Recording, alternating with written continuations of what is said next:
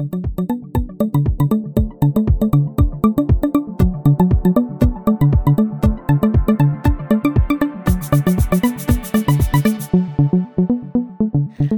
and welcome to a new season and another episode of Electrify This, a podcast focused on the movement to electrify everything as a key strategy to decarbonize and revitalize our economy.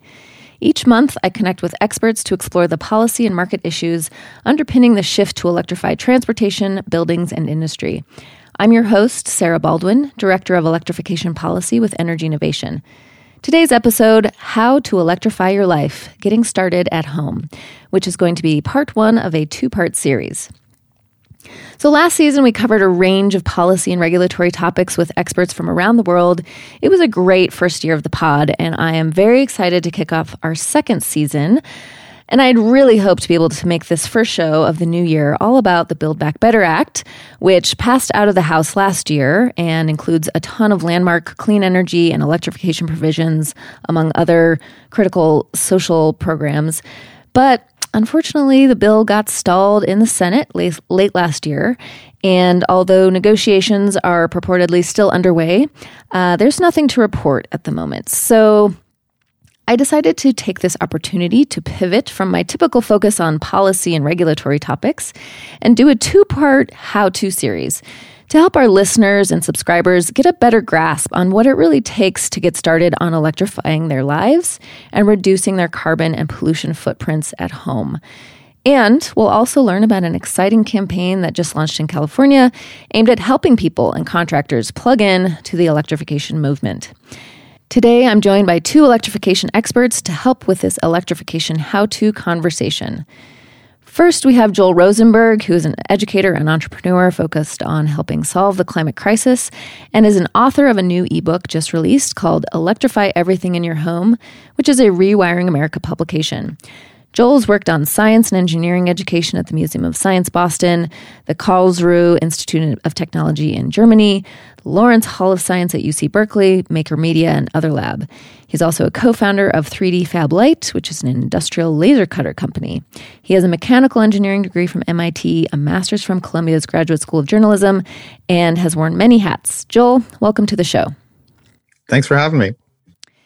Next, we have Panama Bartholomew, who was actually on the show back in December of 2020 when we had just launched the podcast. Panama is the director of the Building Decarbonization Coalition, which is a multi sector forum advocating for and creating solutions for our pollution intensive building stock. Previously, Panama had served as a European director of the Investor Confidence Project and advisor on energy and natural resources to California Assembly Speaker John Perez the deputy director of the California Energy Commission's Efficiency and Renewables Division, and an advisor to chairwomen Douglas and Pfannenstiel.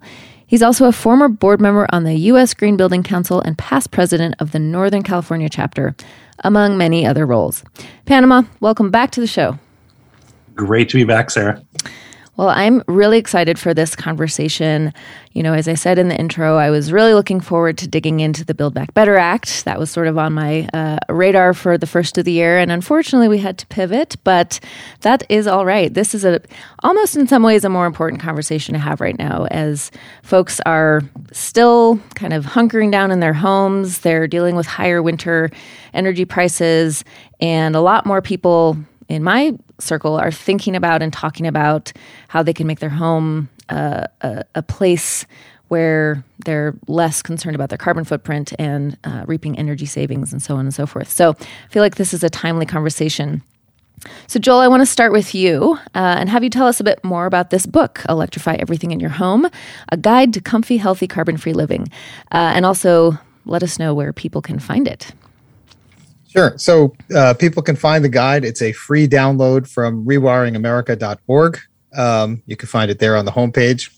And the way the book came about is last January, I talked to Saul Griffith, who is uh, one of Rewiring America's co founders, while he was finishing up his book called Electrify, which I recommend. And uh, the main idea of Saul's book is that there's a solution to climate change in sight, and that uh, basically greening the grid, making everything renewable, uh, making all of our vehicles electric and making our buildings electric can make a huge dent in our emissions. And um, while the first two, uh, the grid and vehicles, have gotten a lot of attention, the house hasn't gotten as much attention. And so he suggested I try and consolidate stuff down and write a how-to book for people who want to take action. So I spent a good chunk of last year researching what uh, other smart people had written and recorded about how to electrify your house. You know, put it down into a 10 chapter book, and uh, we released it in December so that uh, people can try and put the puzzle together for themselves. That is great, and uh, you you included illustrations, so thank you for that. And uh, really, I found it to be uh, for someone who knows about this stuff, but also isn't necessarily an HVAC contractor living and breathing this stuff day in and day out. It was very uh, very digestible, very understandable for the layperson. So, highly recommend folks uh, check it out. Um, and actually, Saul Griffith was on the show last uh, last month. He was our December uh, wrap up, one of our wrap up guests. So, uh, so this is a great segue. So the book is really clear on what people need to do. You know, replace the machines that burn fossil fuels with efficient all electric alternatives. But doing that can really feel pretty daunting for most people, especially when you start talking about the upfront costs of doing so, uh, as well as just the logistics of coordinating with contractors and so on and so forth. So, what are the first steps that people should take to begin going down this path? And any advice on how we can feel avoid feeling overwhelmed by the process? Yeah, it's understandable. It can seem a little un- overwhelming, but it's important to remember you don't have to do everything at once. And the reality is that you're going to replace all of these appliances in your house in the next 10 to 20 years because that's about how long they last. So the big message of the book really is what's your plan for making sure all of your replacements are electric? And so, as I started researching this book, I came up with uh, two main ways to think about each item. First is what's something you can do immediately for each appliance? So, what's the first step you can do today? And the second is if you do have to call a contractor, what background do you need to talk to them and to know what they're talking about? And what questions should you ask them? So, to get started, I recommend you know reading each chapter each one's only a few pages long you know two to ten pages i think something like that and uh, doing the recommended first step for each one um, and that should make it seem a lot less overwhelming basically let's say you do one thing a week for 10 weeks in like two months you'll have a complete electrification plan and then you have 20 years to get it done we never get 20 years to get things done. This is this sounds like a dream. Not everything is 20 years, but you sure, know. Sure, sure. But but I appreciate that that the the longer life of these machines means that we have uh, the ability to plan for their replacement as opposed to waiting until they go out, which folks never want to have to uh, um, do a midnight phone call to a hot water contractor. Um, so I think the other question that comes to mind and that a lot of folks ask me about friends and family is you know, if I do have limited resources, granted, love the, love the idea of making the plan, but but but really uh, it comes down to a lot of folks not knowing which technologies they should, especially the bigger ones, uh, that they should really prioritize. You know, is it solar? Is it the appliances? Is it your HVAC? Is it your car? Um, and you know, if there's if there's a kind of optimal sequence to some of these investments uh, in your research what did you find yeah so there is no one size fits all optimal sequence. And uh, again people can just take care of each one as it as the thing fails. If you did want to prioritize the big purchases uh, in terms of emissions the biggest thing you can do really is get an ev because for most people that's the huge uh, emitter. But it's sort of an easy thing to do go buy a new car. The second best thing you can do is get a heat pump space uh, heating and cooling device to replace your furnace or whatever else burning fossil fuel heating device you have in your house. And uh, that's a harder one to do because you have to get a contractor to come and do some analysis on your house and design it for your particular house. Um, but uh, you can get started on that tomorrow by uh, getting a home energy audit where someone would come and sort of test your house for leaks that you could fix right away and save some money immediately. And you could also call some contractors and get some quotes, uh, have them come out and do some analysis. You don't have to buy the heat pump, but if they come and give you some quotes, you'll have a much better sense of what you're dealing with, and you could do that at your leisure. So those are two big ones. Um, another thing you can do, uh, and I talk about this in the book. It's a little it's a little wonkier, but like your house has sort of an electricity budget what they call the electrical service. And so you can go and check out your electrical panel or your electric meter on the outside of your house and figure out how many amps you have. So it might be 100 amps or it might be 200 amps.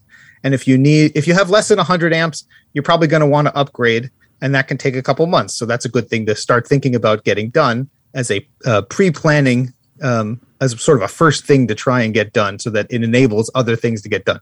It's in some ways the least sexy thing, but it's kind of the most important.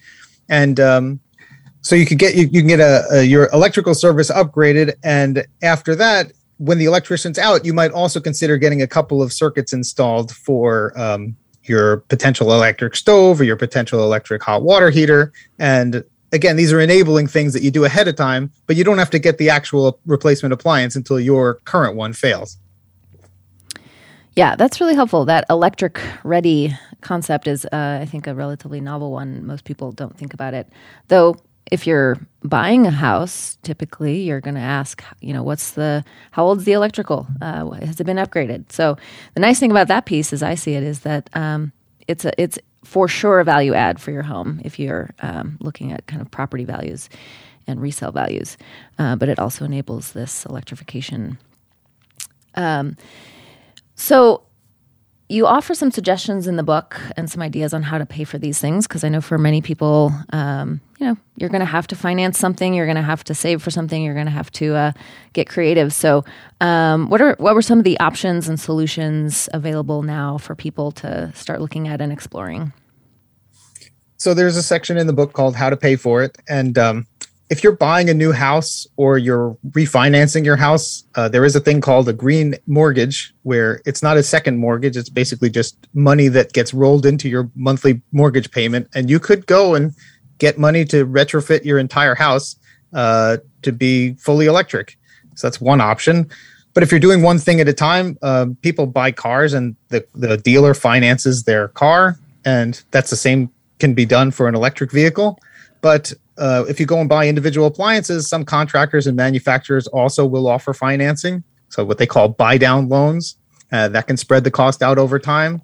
Um, some utilities offer what they call on bill financing, where you basically get the appliance sort of for free upfront and then you pay it back on your bill. And it can seem like the appliance itself is free if the savings from having a better appliance reduces your utility bill and then you pay it back um, and your bill sort of stays steady. Mm-hmm. Um, then there are other types of loans that you can get. Um, so there are some credit unions you can check around. There's also national credit unions where they have a clean energy focus and they can give you a very small loan for doing something like an energy assessment to a bigger loan for a whole heat pump system.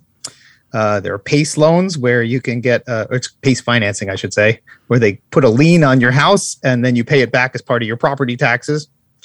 Uh, solar has kind of its own financing thing where the solar companies will finance it, but they also have things called uh, power purchase agreements, PPAs, where they'll put the solar panels on your house and then you sort of buy the electricity from them without paying for the solar panels.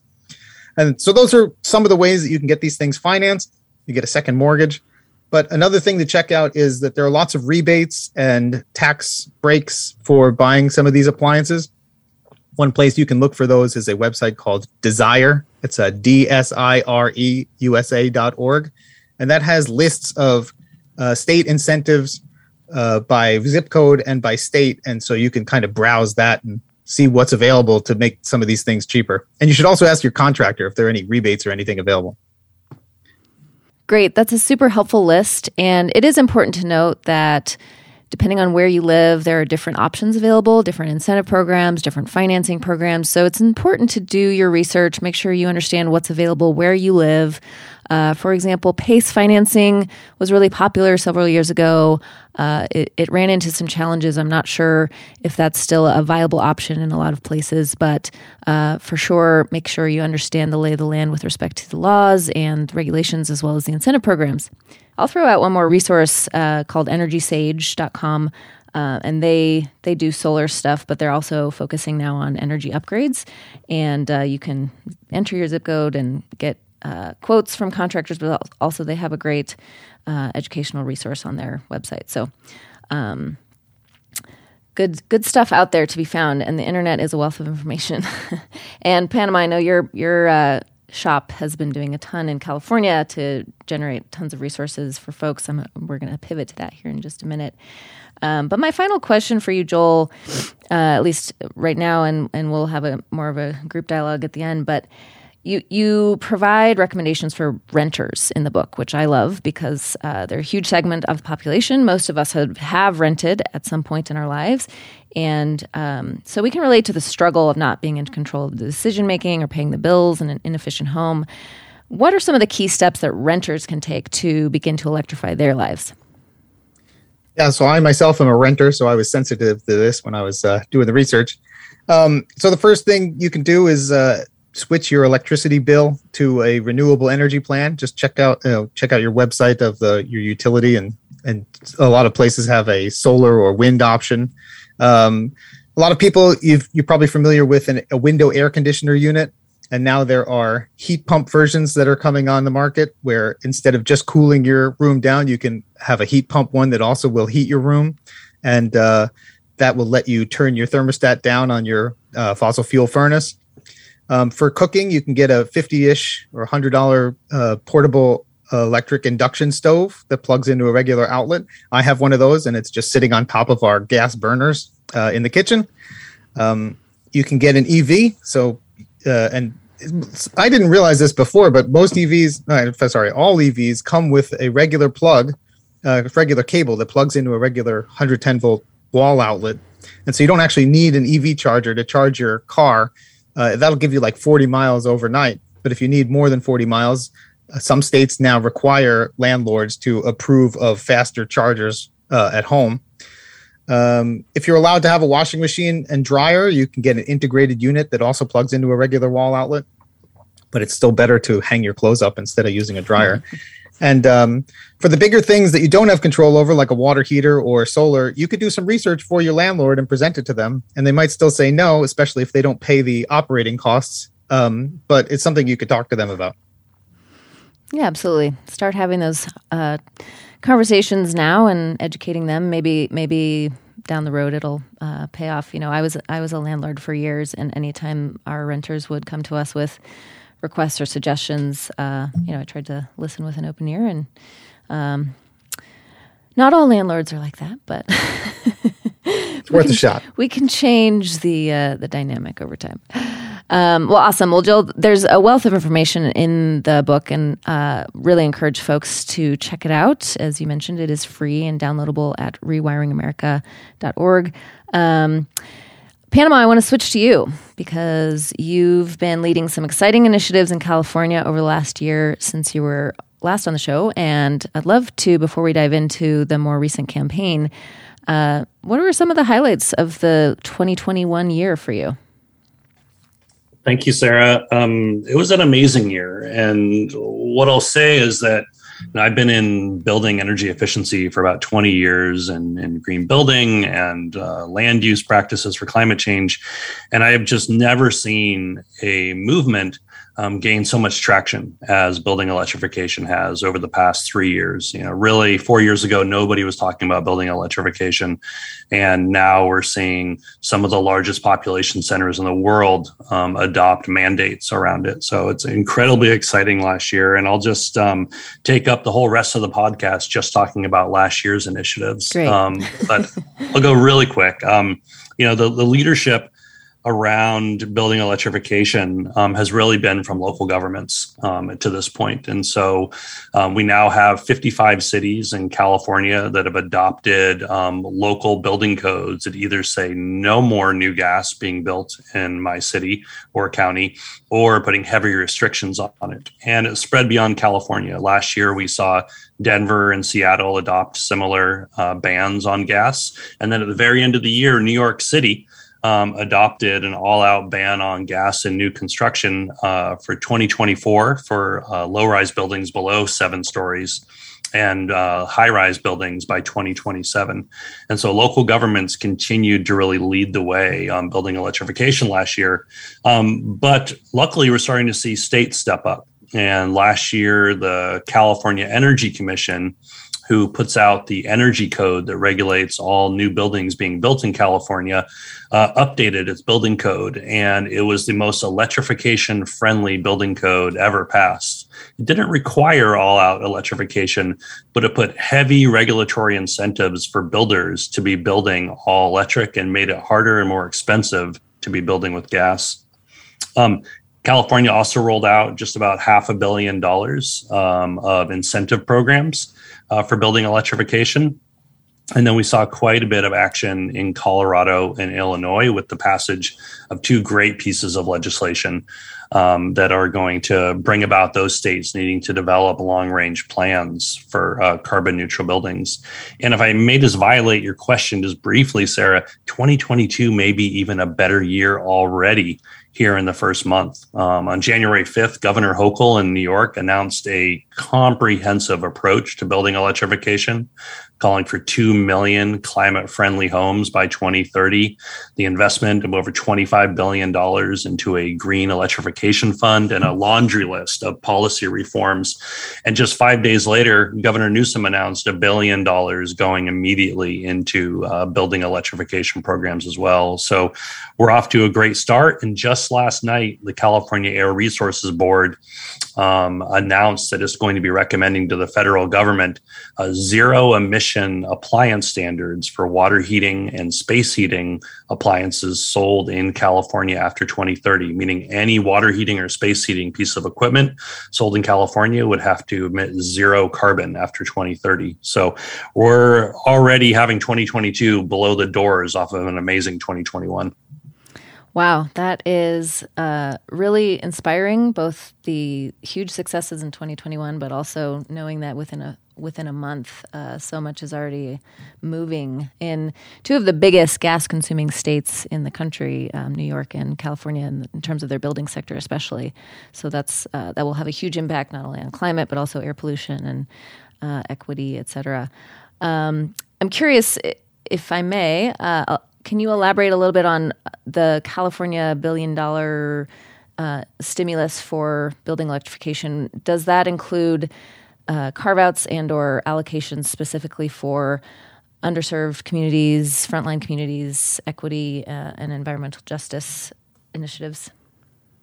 It absolutely does, and I appreciate the question, Sarah, because ultimately, you know, we all have water heaters and we all have uh, furnaces by law um, here in California. And as Joel said, they break and they need to be replaced. And there are people that uh, need help um, making those purchases just on the natural, um, even without uh, climate policies. And so we were very encouraged to see that out of the billion dollars that the governor proposed for building electrification, that just under 650 million of that would be focused on electrifying low income households through a direct install program, meaning that contractors are paid to go in and do comprehensive electrification retrofits in low income homes. And so we think that's the best approach um, for low income housing, and we're encouraged that the governor is taking such a leadership role in this.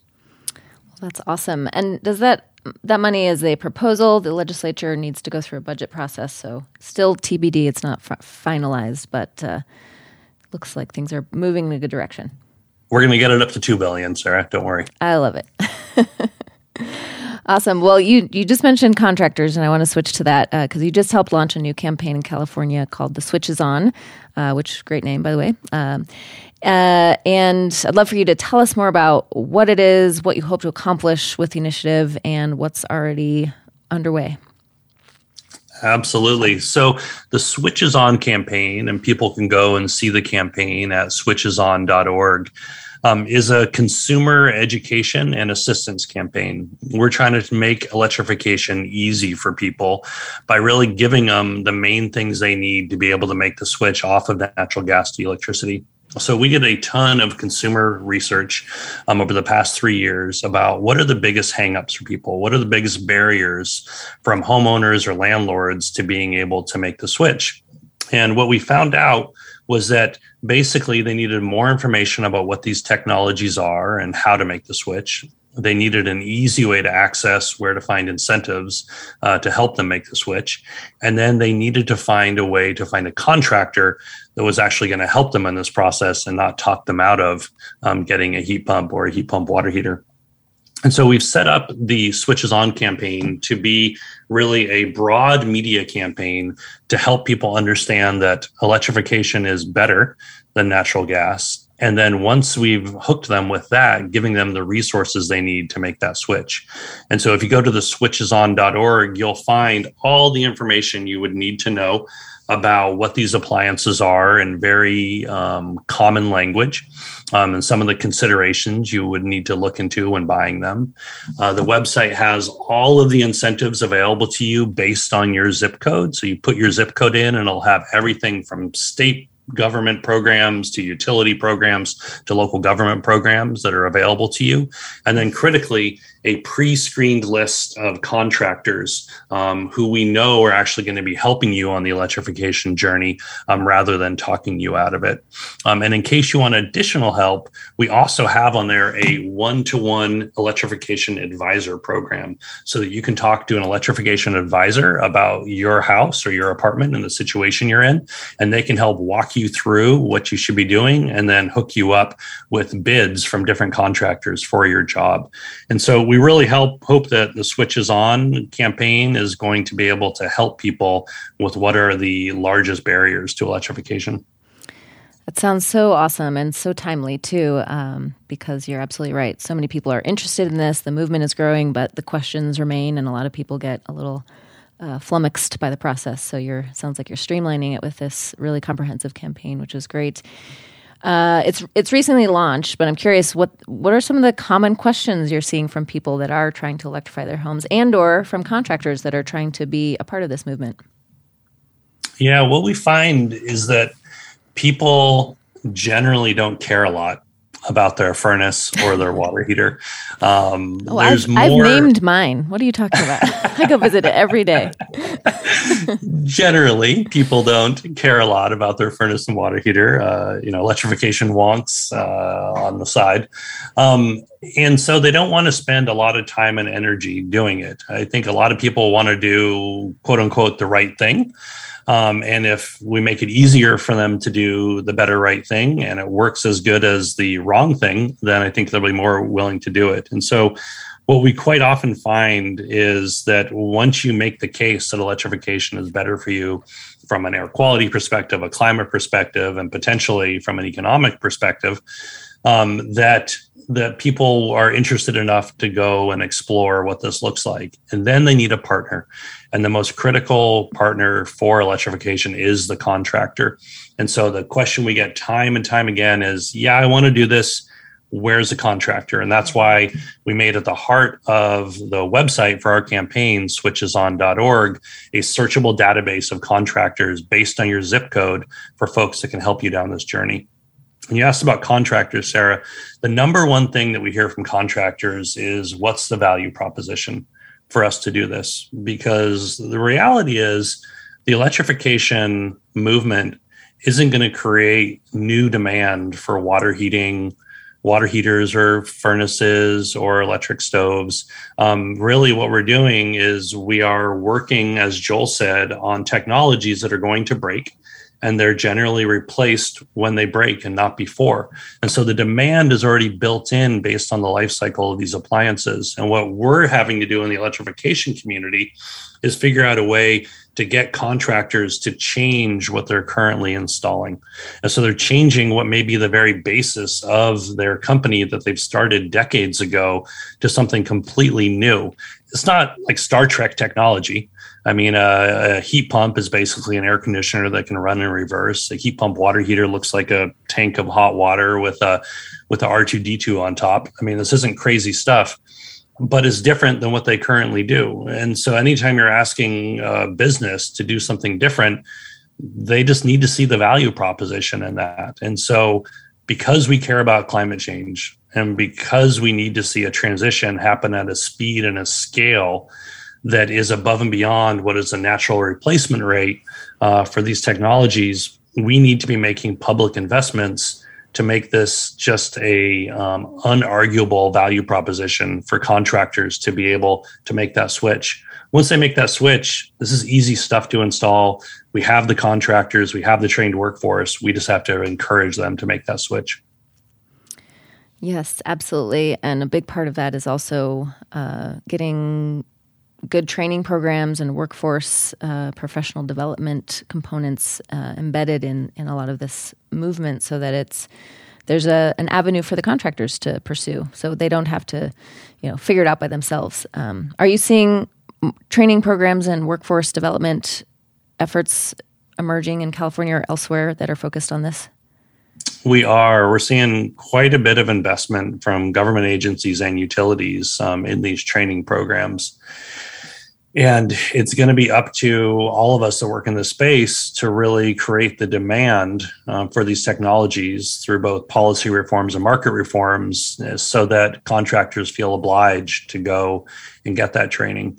And so I mentioned, you know, upfront, we need to be investing to make sure the value proposition's there, but then the contractors need to see the cliff you know they need to hear clearly from governments about here is the end of when we're going to allow gas appliances to be installed in our city our county our state our country and so one of the things we desperately need is policymakers to be standing up and providing clarity to the market so that we can be pushing contractors um, into these programs and start making different choices around the appliances they install Absolutely. And the appliances they have on their truck, so to speak, or in the warehouse. That's a big, big issue, especially right now with supply chains uh, being limited. Um, well, that's awesome. Uh, I want to ask you both, uh, and I've alluded to it a bit, but what do you have to say to people who are still really skeptical about electrification? And let's start with the consumer side. Do you have words of wisdom or encouragement and or advice on where they can uh, better inform themselves on this? And Joel, I'll start with you. Um, so to people who are skeptical, I think Panama's right. These are not new technologies. Uh, heat pump is basically an air conditioner that can also heat, and, um, and so they're better. They're better than burning fuel, fossil fuel in your house. You see it with EVs, right? EVs are taking off because they're better cars, and it's taken a little while for people to test drive them and get comfortable with them.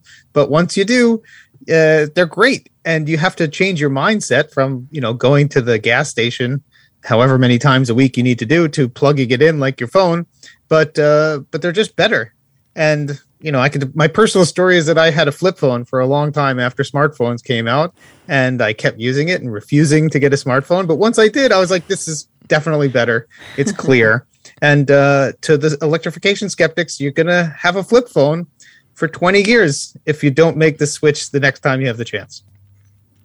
I like it. Panama, how about you?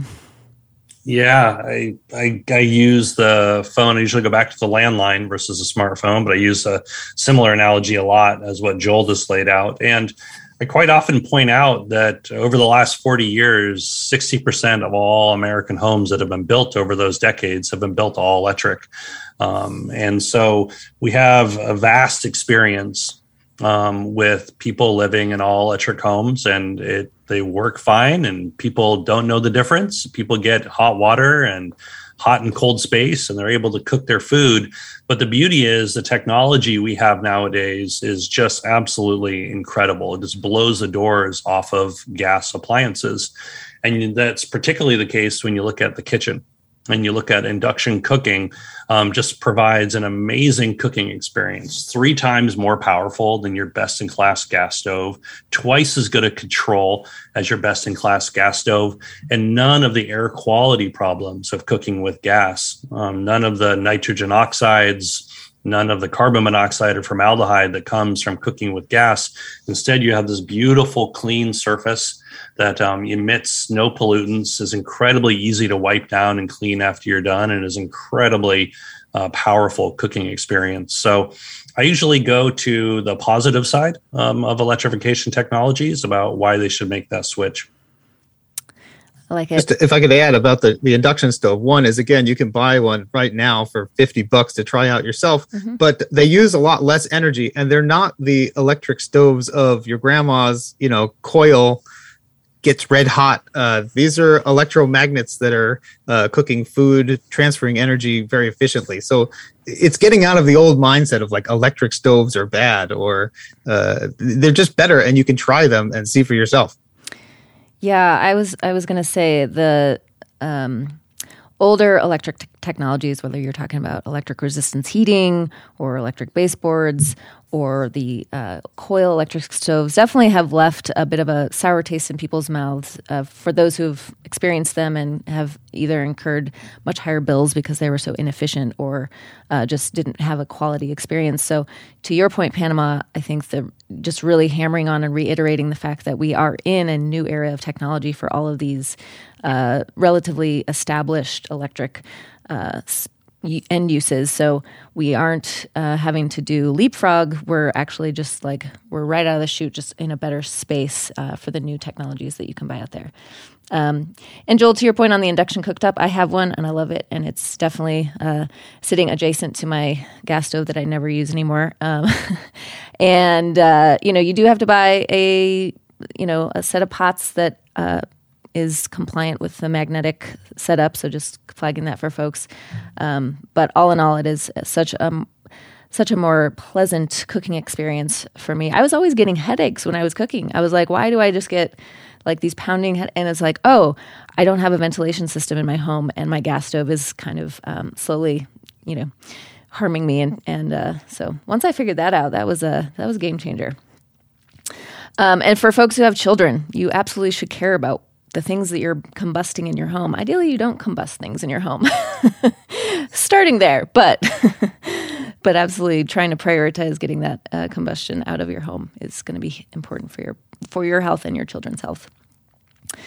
Um, I'm also sorry, Sarah. I'm also you know I have a whole collection of uh, pictures of my two year old cooking with me on our induction stove. And um, you just would not do that. Yeah. You would never have a two year old cooking on a gas stove. It's just not safe, either from a burning potential from the grill or from just the catching fire potential from the flame. And um, these induction stovetops are just incredibly safe as well. And so, if you have an older relative in the house that you don't want to trust around a gas stove, or a young relative like our two year old, um, it's also just a much safer experience um, for cooking as well. Absolutely. Yeah. Um, and you're raising the next generation of master chefs. So we'll all benefit.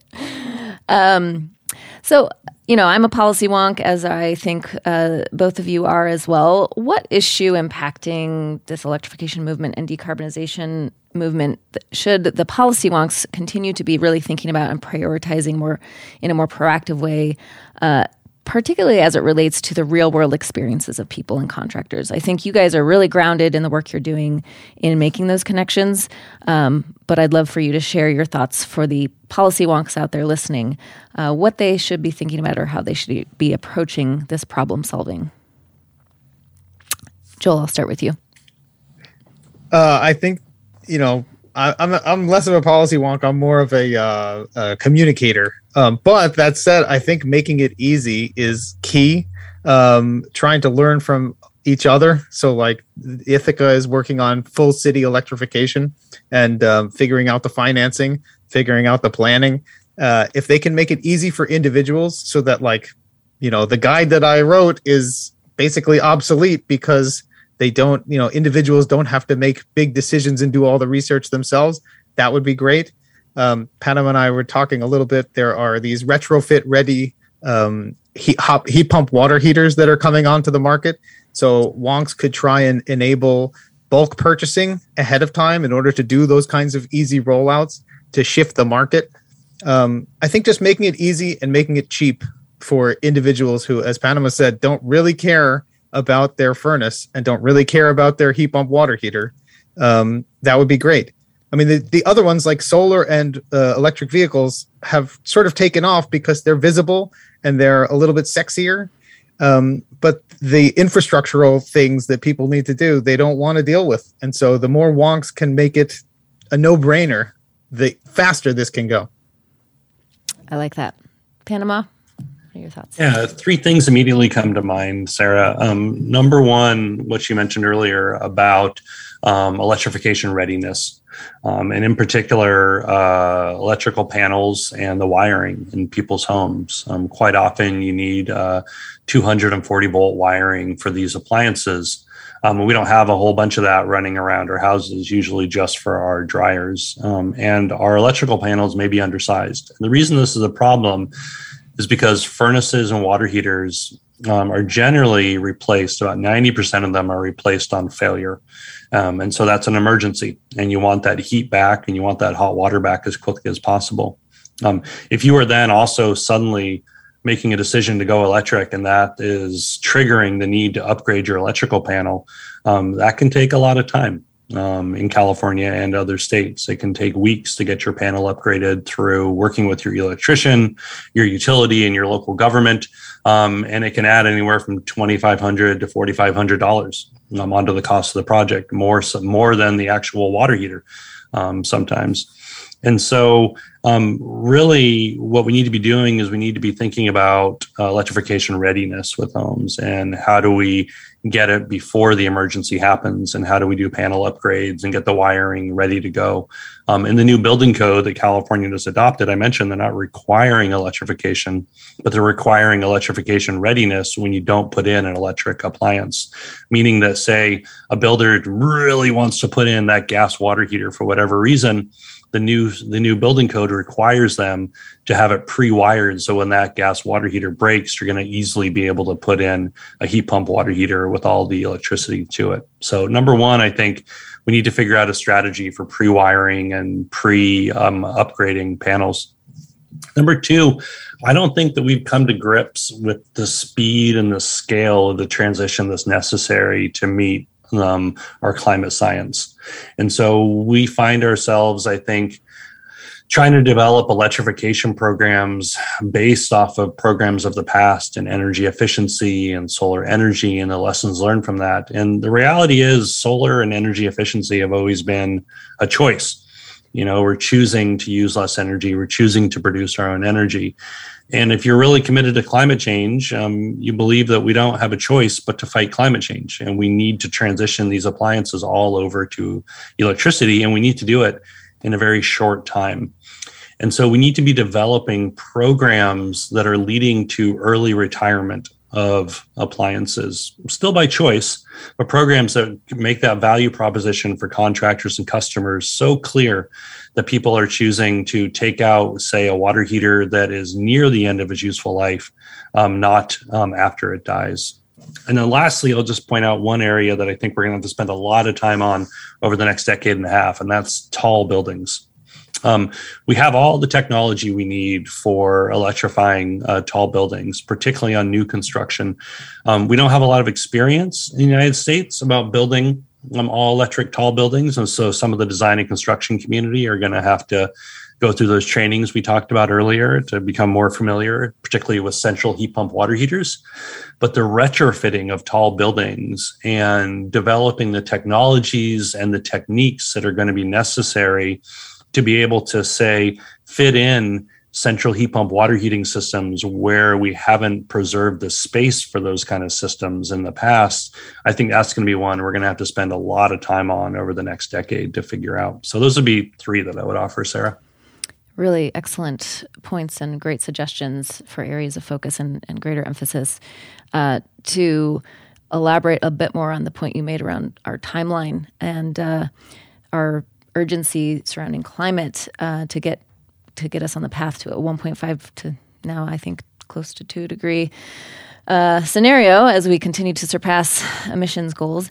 Um, according to our modeling, Energy Innovation has an energy policy simulator model that is really sophisticated and uh, looks at all the different policy levers to get us to that 1.5 degree scenario. And we found that combined with a, a really clean grid and clean electrification or clean transportation and um, clean industry, we also need to have 100% all electric new buildings by 2030 and 100% of all buildings being all electric by the year 2050. And I would argue probably sooner than 2050 because we can't wait till that last two years to get it done. Um, so that's a lot. I mean, that's a huge, huge lift from an infrastructure standpoint.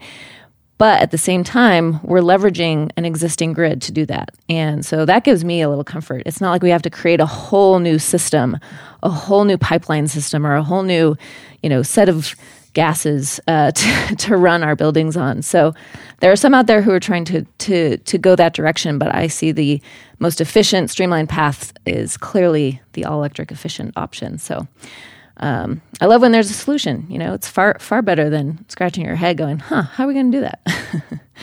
um, well, this has been a great conversation, and and I really appreciate all the work you guys are doing out there in the world. Um, it also gives me comfort knowing folks like you are are out there doing the work you're doing. So.